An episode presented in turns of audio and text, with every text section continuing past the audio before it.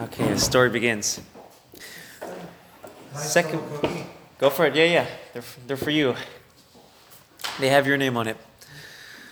So we're on the second half, or we're not really dividing it in even halves here, but the second series, the serving us, huh? Got the book, yes. I'll sit with you. second, second part of, um, of chapter two. What page?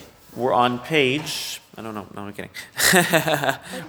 Deuteronomy is Dvarim? Dvarim, yeah, correct. Correct. Is We're- there a meaning for this word? Oh. So, so Deuteronomy means, the title that Deuteronomy has is Mishnah Torah, the second teaching. Yes. Deuteronomy has some sort of Latin Oh, okay. something So with that. It's not a jacket or a coat that has a meaning, it's just, yeah. Yeah. Okay. So we discussed, we made this paradigm shift. We don't just have this dilemma how am I going to behave? The inner dilemma that we're facing is who am I going to be? Which soul am I expressing? Which set of thoughts and feelings am I?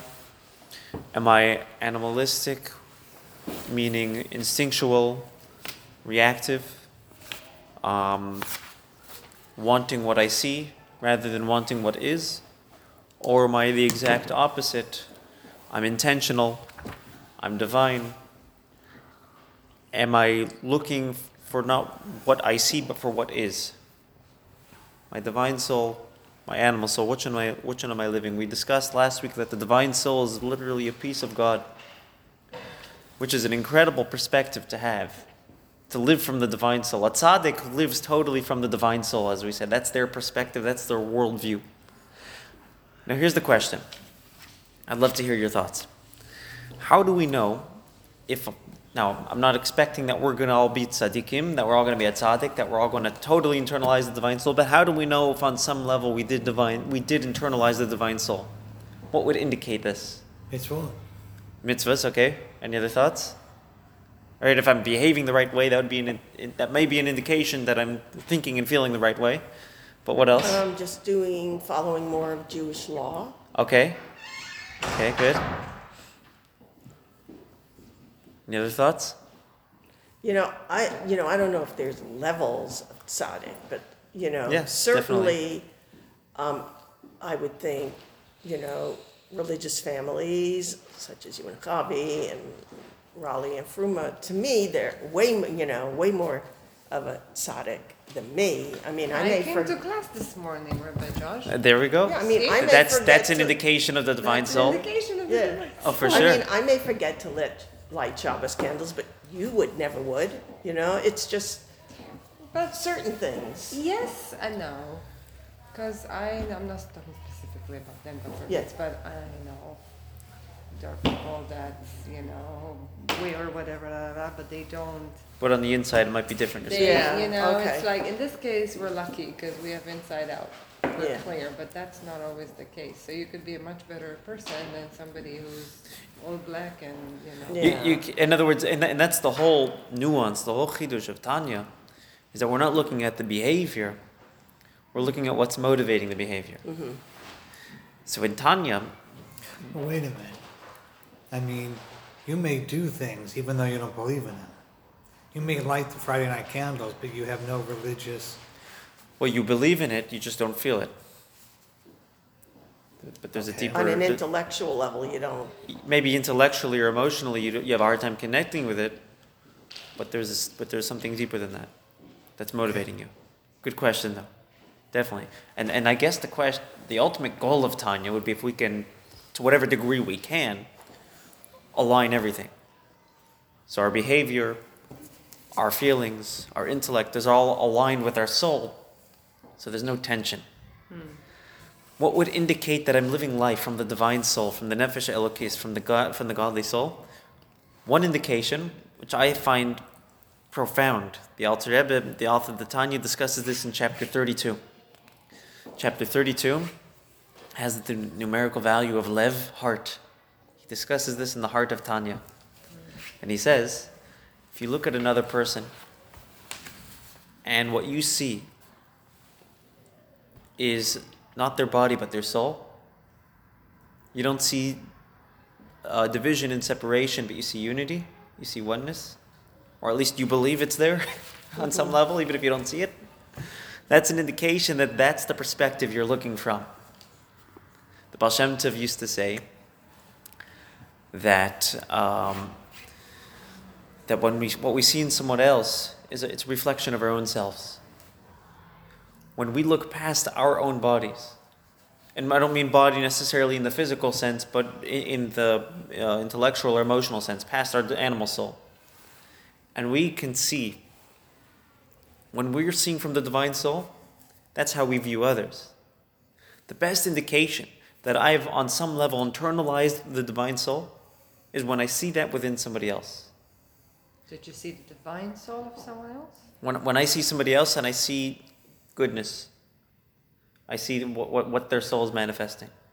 And not, not necessarily in the physical sense, but what I see is not just a body, not just um, whatever things that might annoy me, but I see that there's a deep, meaningful person with good intentions. A, a, a real tzaddik doesn't see negativity within people. They see the good within people, they see potential within people. Why is that? Because that's the worldview they're coming from. But what if the person is not good? Like is still It, no, it doesn't. It doesn't mean to be in denial. It, it, it, it's very hard practice to look and see only the good parts. I'm struggling with this, like on a ba- daily basis, like Not- I'm even not- your spouse and your kids and the people you love the most. not necessarily only the good parts, but to see the good. To see the good, yes. It, do, it doesn't mean to live in denial. Yeah.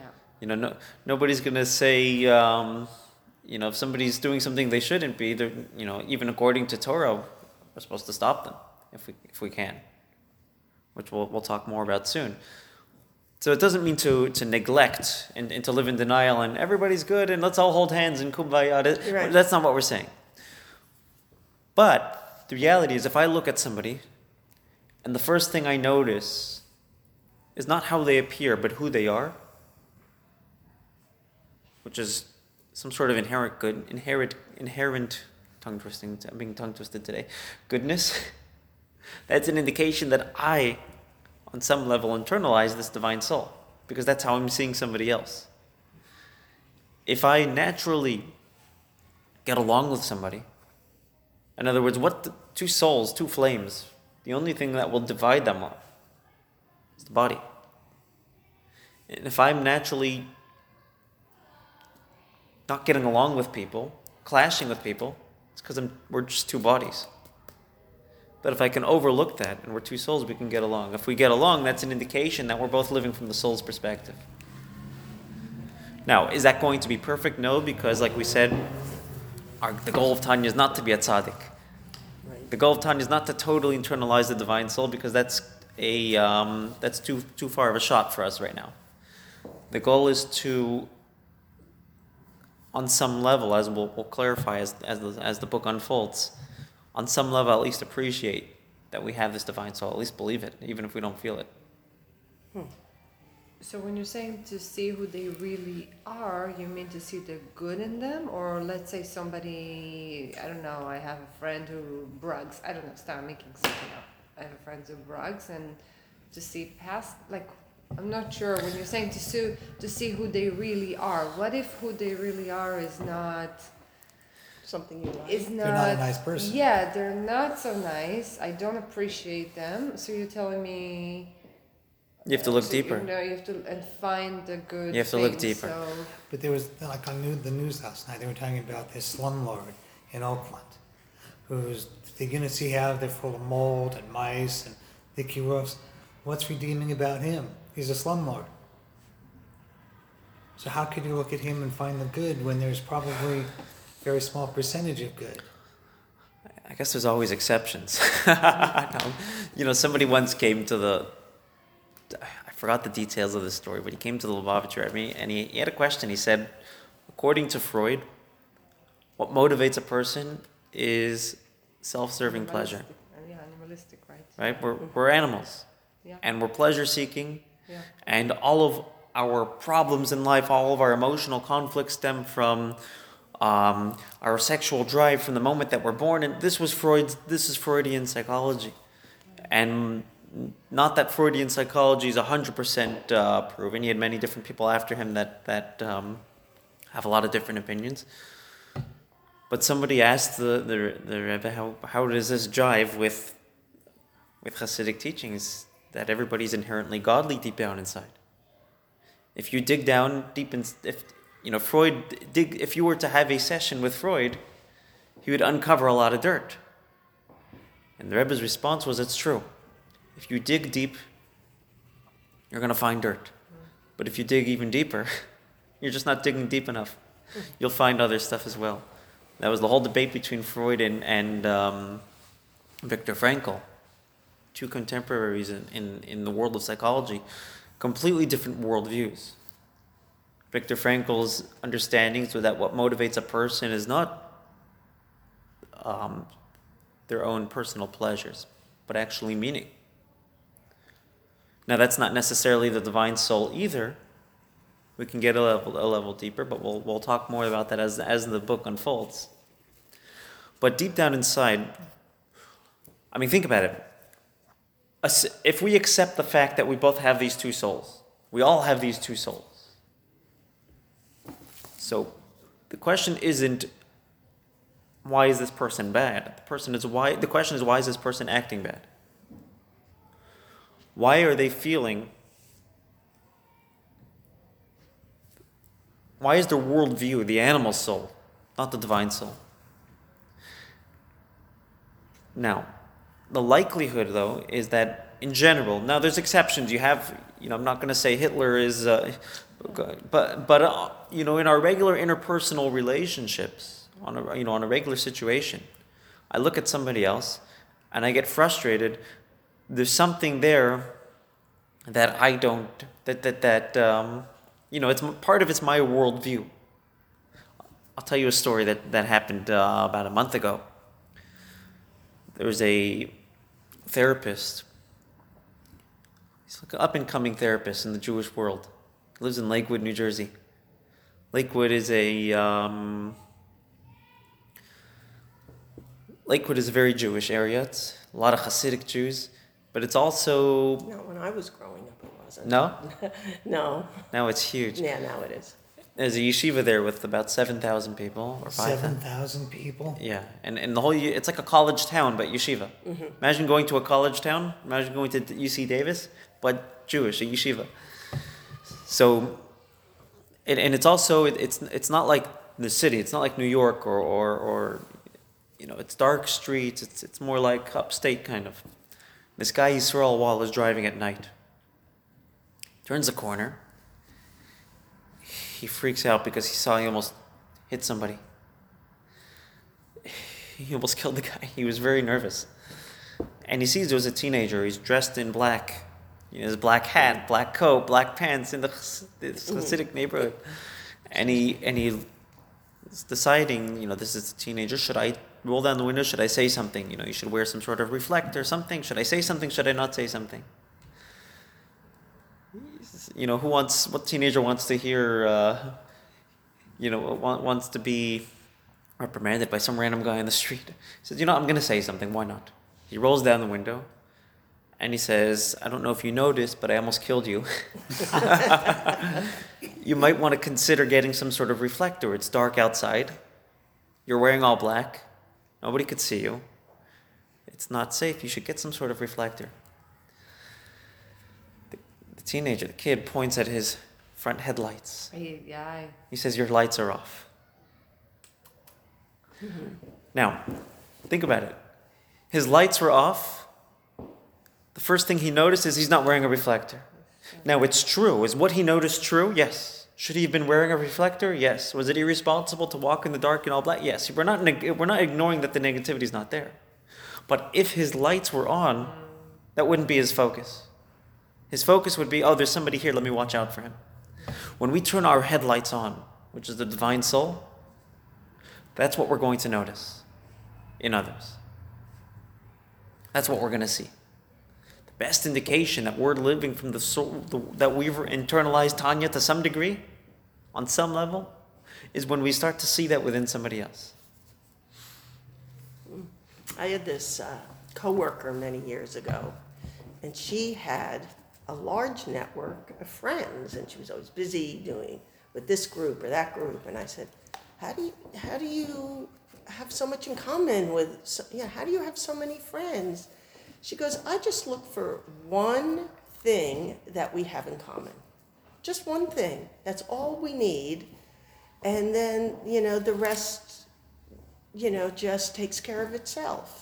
Yeah. So just one area of commonality. Exactly. Now, and when it comes to the soul, when it comes to a part of us that's mission oriented, that has a purpose, that it's, you know, we all have that in common. We all have that in common. And, and think about it Jews feel commonality with Jews automatically. Right. It just is. You, you know, I, I'm walking in the airport. I'm at JFK.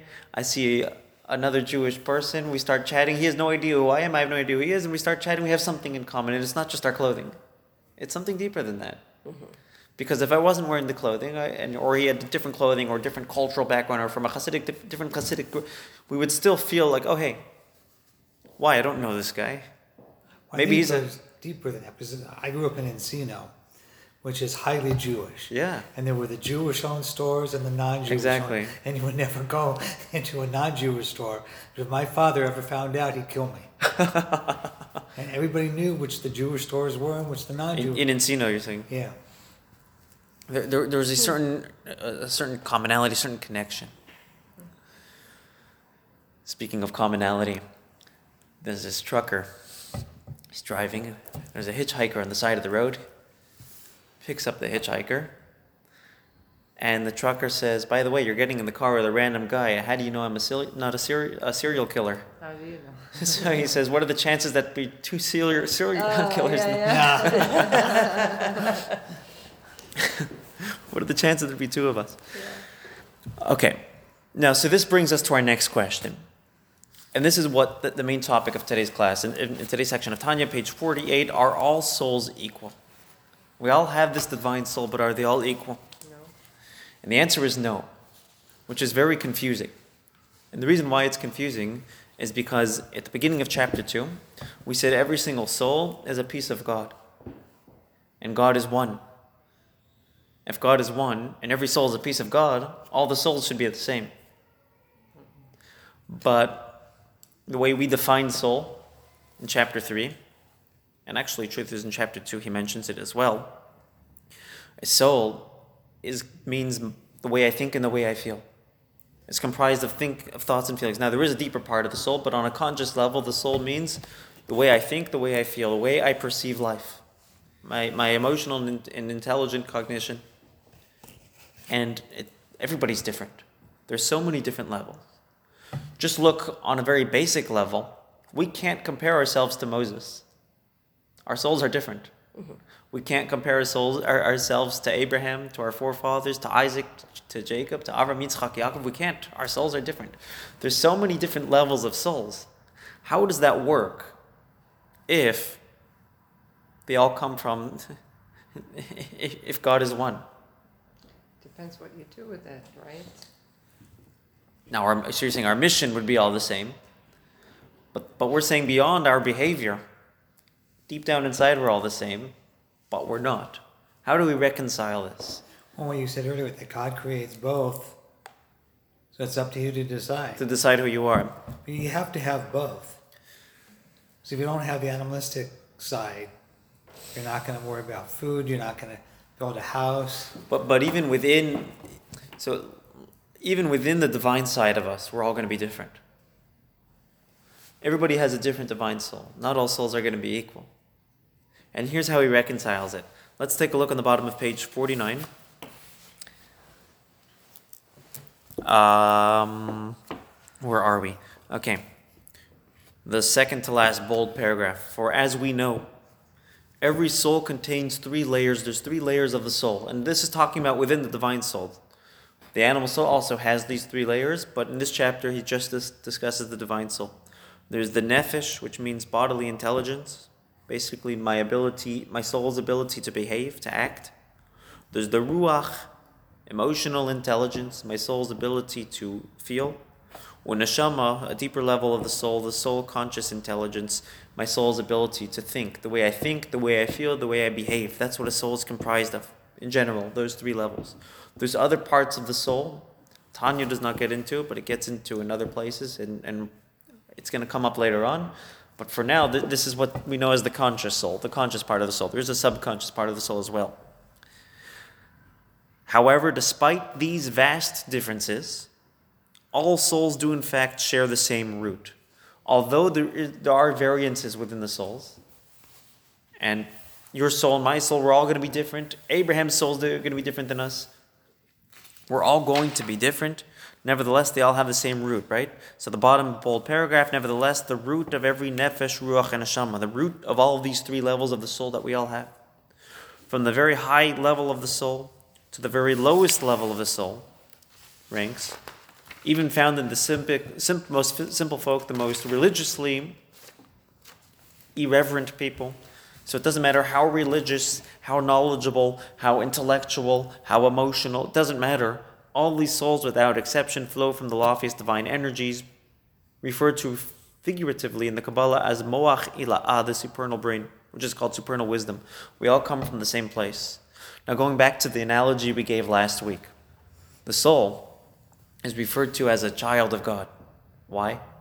We said it's not just metaphorical, God loves us like a child, it's more than that. a child's connection to their father, specifically the father, is that seed which the child was developed from came from the child came from the father's mind. Either i don't know about biologically but definitely spiritually it all originated in the child's mind. Um, the connection that a child has to their father is incredible because it's a mind connection that's why a, a child is a carbon copy of their father we're carbon copies of god and siblings are different. Every sibling is going to be different. And I mean, we all, if we have siblings, we all have siblings? Yes? No? Mm-hmm. Yeah? We're all different. Than, I'm very different than my siblings. We all share a lot, we share a lot in common, but we're very different. But we all come from the same place. We all still have the same parents. Souls may be very different, but they all come from the, from the very same place. And the analogy that he gives in here, though, is not siblings. The analogy that he gives here in our chapter is the, the Jewish people are referred to uh, according to the Arizal. Arizal is a 14th or 13th century Kabbalist, lived in Sfat, northern Israel. And he explains that according to Kabbalah, the Jewish people are called a Jewish body. We're all one body. Within the body, you have the head, you have the brain, you have the heart, and you have the toenails, and everything in between. You have the Jewish leaders, you have Moses, you have Abraham, you have Isaac, the brains, the minds, the leaders, right? The mind leads the body. You have the toenails, you have the feet, you have that you have, you have all different parts of the body, and it's all one part of one unit. They're all necessary. And not only are they all necessary, they're not all equal, they're not just equal in terms of their functionality, they all have an equal role, but they actually all come from the same place that one seed from the Father's brain. Your toenail is just as part of your parents as much as your brain is, even though the brain is a little bit more sophisticated than the toenail. The Jew who may be on the lowest level, so to speak, and I say, I say so to speak very strongly because we're not here to judge levels, and that's not the point. But and the, but and the Jewish leader of the generation, the Moses of the generation, are equally a part of God, just like your toenails and your brain are equally a part of your parents. That's why they say, "Kol nefesh Exactly. Exactly. You save one soul, it's like you say one Jewish soul. It's like you saved the entire. world. exactly. Yeah. and that's why. That, that's why, by the way, the Arizal says he used to do vidui. He used to do the confessional prayer on Yom Kippur, even though he was a tzaddik who wouldn't sin. because somebody else might have sinned. and we're all one, right? And here, let's take a look in our in our sheets here. Text four, and Michal, you'll like this. Yeah? Oh, yeah, yeah. This is from the Midrash. Mm-hmm. It says, anyone who has the ability to protest sin, to stop somebody from sinning, but does not, or has the ability to return a Jew to the right path, but does not, is considered as if he himself has spilled blood. He himself has committed that sin. Why? This is because all of Israel, all of Israel are responsible for one another. It would be saying in Hebrew, "Kol Yisrael arivim zelazeh." We're all responsible for one another because we're all one body. And the Midrash gives an analogy. This can be likened to a ship in which a person punctures a hole in his room. Allowing him to puncture his hole, uh, puncture his room, would impact the whole ship. Nobody's going to say, "Hey, it's your room. You paid for it. Do what you want." the same is true with the people of Israel. We're all one body. Has anyone ever done acupressure? Yes. Yes. right? They start. You have backache. You have a backache. They start playing with your feet. your knee is hurting. They start playing with your neck. Well, it, it's all connected. The Jewish people are called are, are one Jewish body because we're all. after Tanya, we'll do some acupressure. we're we're all one body. We're all one unit. We're all connected. Right, but in the example of an acupuncturist, there's nerves that connect everything. So it's not like he's convincing this person or, I mean, it, it's not the father's seed at that point. It's there's nerves that run from your feet all the way to your Okay, brain. good, good, good question. Good question. There, there, there is a common soul. In other words, consciously, there's the intellectual part of the soul, the emotional part of the soul, the behavioral part of the soul, but there's also the essence of the soul. And that itself is going to be, that spark is going to be the same by everybody, and that's a common thread that we all have. And that's, that's where ultimately it comes from the Father's brain, from the seed. Great question. Good point. Do I get another cookie? You get another cookie. Can I take you back to two things that you said? So you were saying something when someone's doing something bad. He's not bad. The behavior is bad. It's something I would tell to my kids. I still love you. exactly. So that in that you try to say, look at the good. This that was the idea, and then the other one was um, uh, you were saying that part of the frustration when I'm angry at somebody, then it's because you see the reflection of the bad parts of yourself. Is this what you're saying? Because again, with kids, that's how I feel. It's like a mirror. The the things But that you- drives you most is Are the things that you see within yourself Yeah, being reflected on them. yeah, That doesn't mean that that the negativity that somebody's doing shouldn't be addressed, right? Just like in the story, it doesn't mean that the person shouldn't have been re- wearing a reflector, right? In the dark, yeah. he sh- that- just because the headlights are on doesn't mean you don't wear a reflector. But but what am I noticing first? What am I putting my attention on? What am I focusing on? The negative. I do. Well, the, I do. I mean, That's why I'm we, here. we, we all do. That's why we're all here. That's why we're. That's why I Sometimes came. your kids just. I remember one time my daughter told me to shut up, and Oh, yeah. then it, it got to me like that. And at that moment, I don't know that I loved her because I was so angry at her Yeah. that I mean, it took me an hour to cool off. Mm-hmm. Wait and see. We'll see later on in Tanya, later on in chapter 12. He brings the idea of, it says in Hebrew, ma'at or doche harbe choshech, a little bit of light chases away a lot of dark. The Tanya approach is not so much focusing on what I shouldn't do, but it's focusing on what I should do. There's things I need to stop doing, but it's very easy to tell somebody, stop doing this, stop doing that, but what should they do? And if they, if we know what they should be doing, what they shouldn't be doing, will will will wither away. I was just reading last week in in the Lubavitch Rebbe's letters, one of his responses to somebody. They were having, they, they were having a. Um, my vocabulary is, is bothering me right now. It's not it's not behaving. Intrusive thoughts. Verbringen. Verbringen. they were having intrusive thoughts. Yeah. right? In, in Hebrew, say machshavat zarot. I don't know if it was clinical, if it was OCD, if it was just nor or whatever it was. I don't know what the situation was. They were having intrusive thoughts, and the Rebbe's response to him was, "Stop arguing with your intrusive thoughts. Stop giving them attention, and replace them with good thoughts. Focus on the positive Cognitive thoughts." behavioral therapy. Same, same, same idea. Oh, In, in a similar letter, he wrote to somebody else. Honestly, yeah. He said to somebody else, he, he, he said two things. He said two pieces of advice. He said, number one, learn chapter 27 of Tanya, where it discusses the idea of intrusive thoughts. He says, number two, why do you have time for intrusive thoughts? why is your mind open? too, Yeah, yeah. why is your mind open to these things?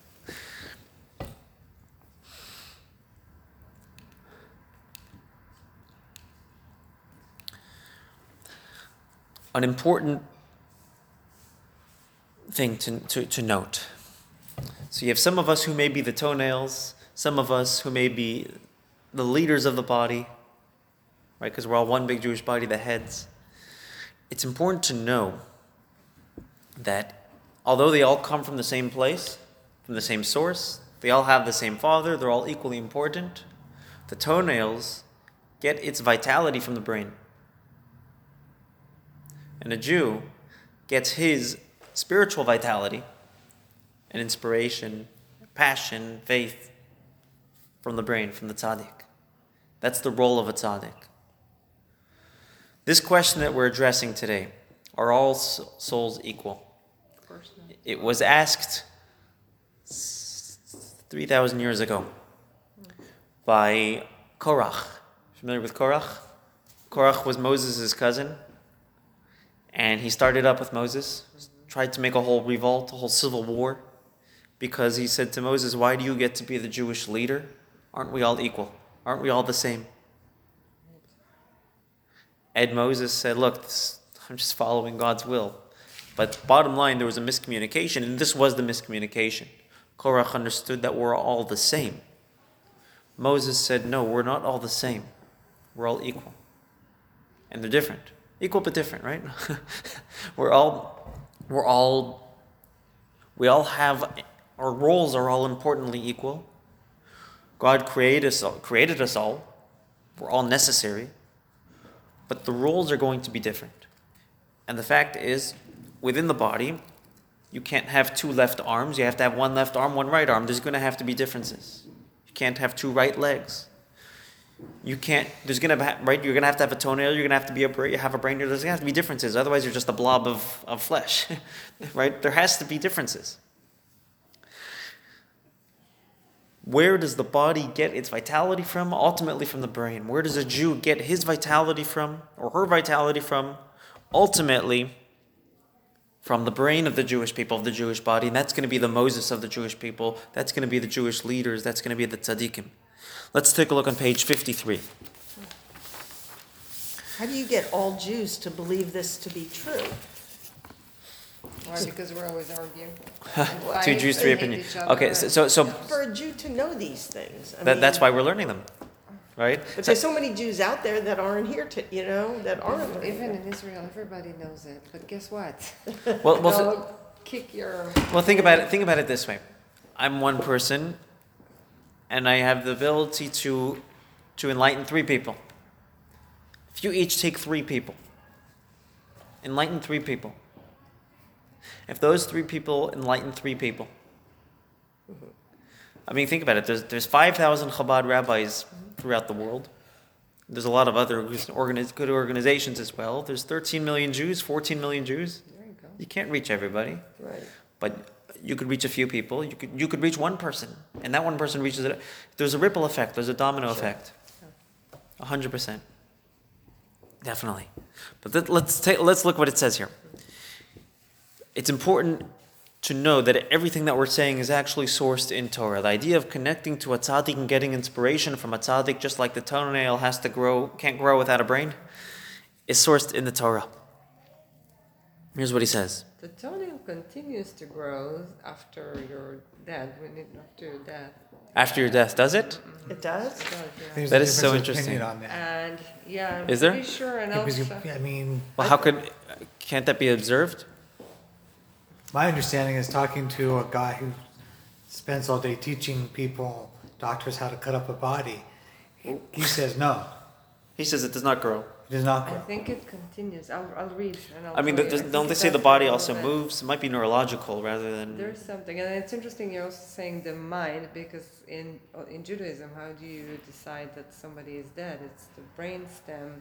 There's I'll, I'll thought it was about breathing it and that defines no, death. no, medically uh, there's there's a different. I, I'll There's a- read. yeah, I I'll read mean- and I'll tell you about those two. It's interesting because I'm curious if it's coming from here or yeah. Okay, interesting. I'd love to see that. Yeah, yeah, yeah. Very interesting. So he says on the top of page 53 in the bold paragraph, and this explains a teaching of our sages of blessed memory on the verse. So the verse says in Deuteronomy in Devarim, and attach yourself to him, attach yourself to God. And the sages, the Talmud says, wait a minute, how can you attach yourself to God? God is not Physical. So he says, anybody who, t- the Talmud answers, anybody who attaches himself to scholars is considered by the scripture to have attached himself to the divine presence, literally. If we can go to the brain, if we can create that link between the toenail and the brain, the toenail will be healthy. I'm not suggesting we're necessarily toenails, but any part of the body. I don't know why you're sticking to toenails. Because the example he gave here was toenails. even the toenail, that's the, I'll find out later. even the toenail. If your toenail, I mean, the longest nerve in your body is from your head to your toes. To your toenail, so that's the lowest. So that, yeah, exactly. In other words, even the lowest point is connected to the brain. Even the lowest, even a, a Jew who may be quote unquote on the lowest spiritual level, still has to get their spiritual nourishment. That's going to be through the tzaddik. That's going to be through connecting to somebody greater who can who can do that for them, who, who can help them out with that. Um, as the Talmud said it, based on this verse, you connect to God by connecting to his scholars. Now, by scholars, we don't just mean intellectual people that happen to be knowledgeable about Torah, but we mean a whole different level. Somebody like on, on the caliber of Moses. I'll tell you a story.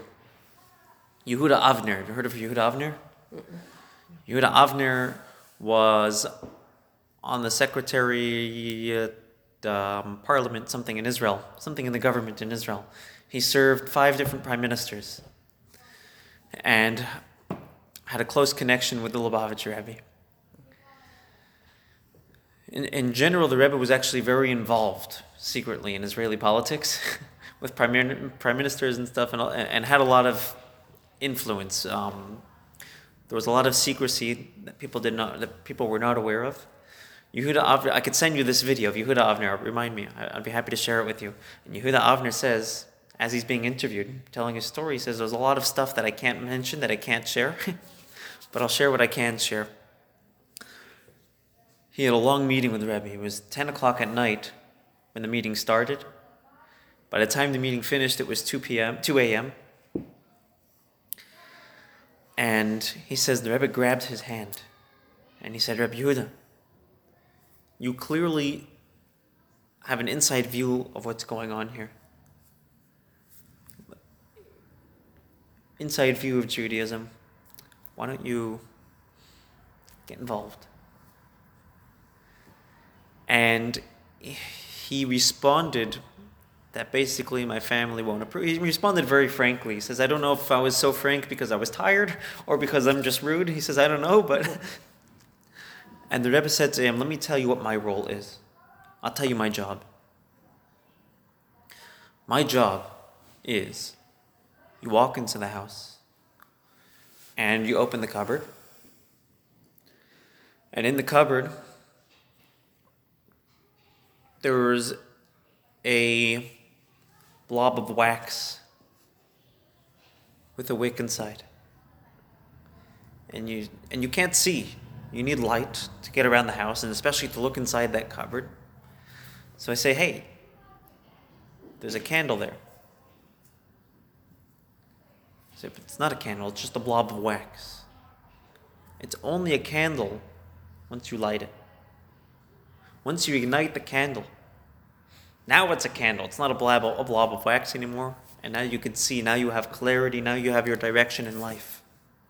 He says, My job is to take this useless, blob, meaningless blob of wax light you up. Now you're fulfilling your mission. Now we're blobs. Now we're blobs. We're not toenails anymore. Yeah, we're, we're blobs. blobs. That's that's upgrade. It's an upgrade. Yeah. I'd rather be a blob than a, than a toenail. Toenail, yeah. yeah.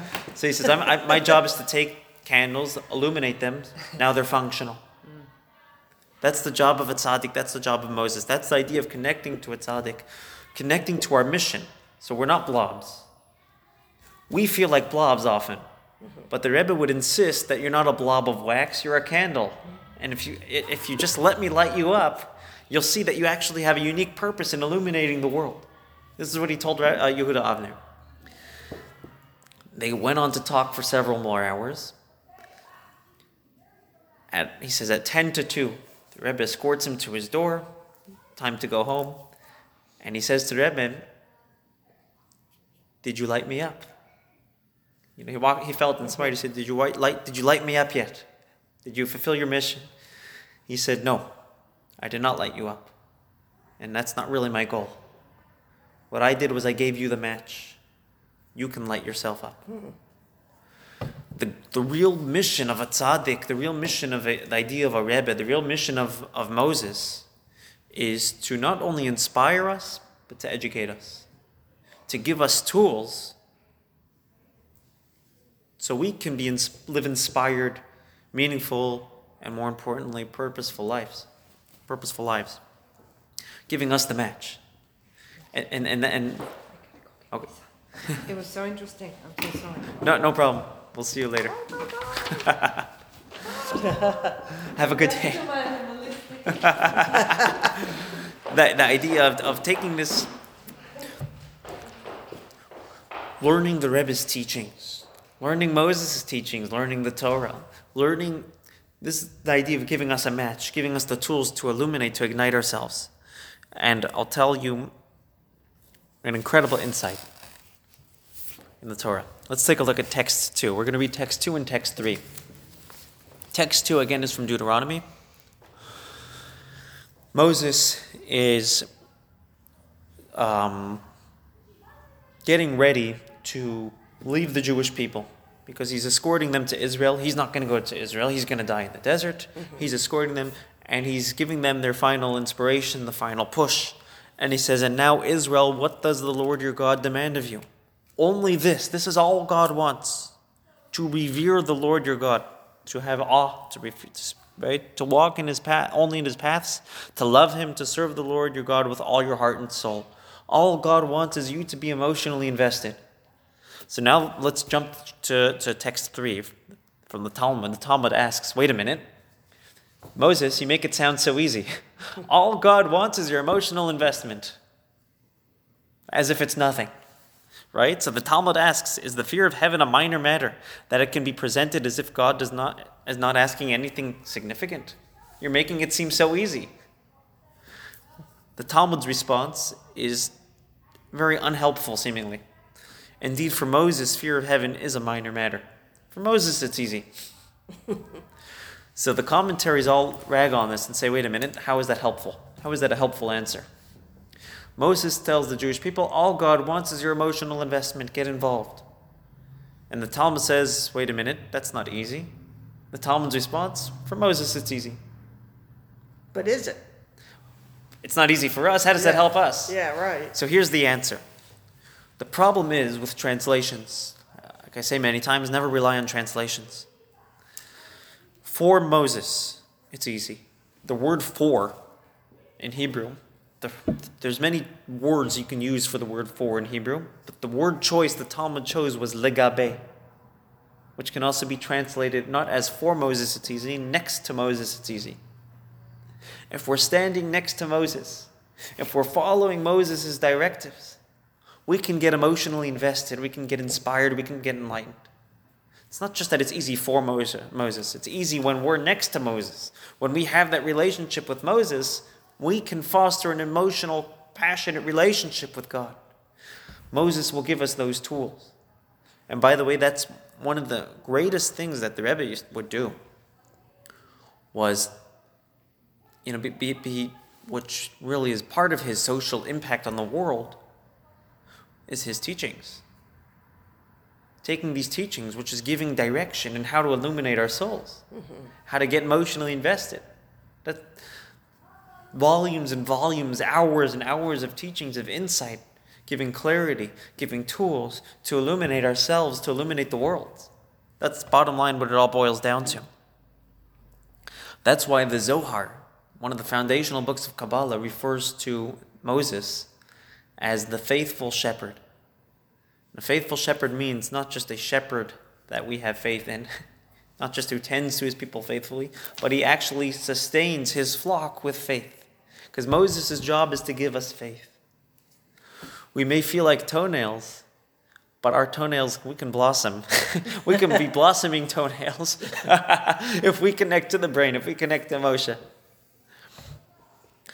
All this to say that bottom line, the soul is one, the, the Jewish people are one big unit, and although we have different souls and we're all different, we're all part of one big unit, and we can blossom, we can flourish if we connect to the bottom, to the mind, if we can connect to the Moses.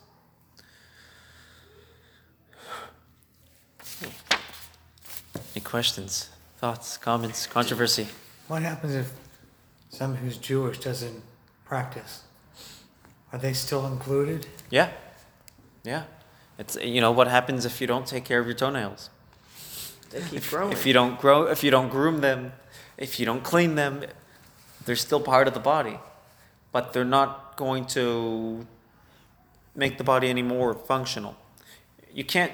In other words, somebody's not practicing. That my hand is not functioning.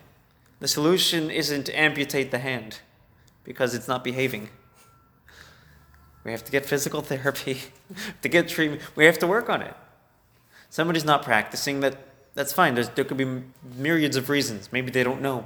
Maybe they didn't grow up in that environment. Maybe they need some inspiration. Well, whatever it is, 100%. But the solution is not to amputate. It won't work. The solution is to, to nurture, to inspire, to educate, to enlighten. 100%. Now, that this chapter ends off with the idea, very interesting concept. The Zohar says that the soul, the quality of the soul is dependent on what the parents' thoughts were during the time of conception. During the time of the soul's conception, of a person's conce- conception, the parents' thoughts have a big impact. It actually says in the Talmud, it's very interesting, when it comes to the, the red heifer. Um, you're familiar with the, the, the red heifer in the temple. Sometimes they, they were desperate for a red heifer, so they would manipulate uh, the cohabitation of, um, of the cattle.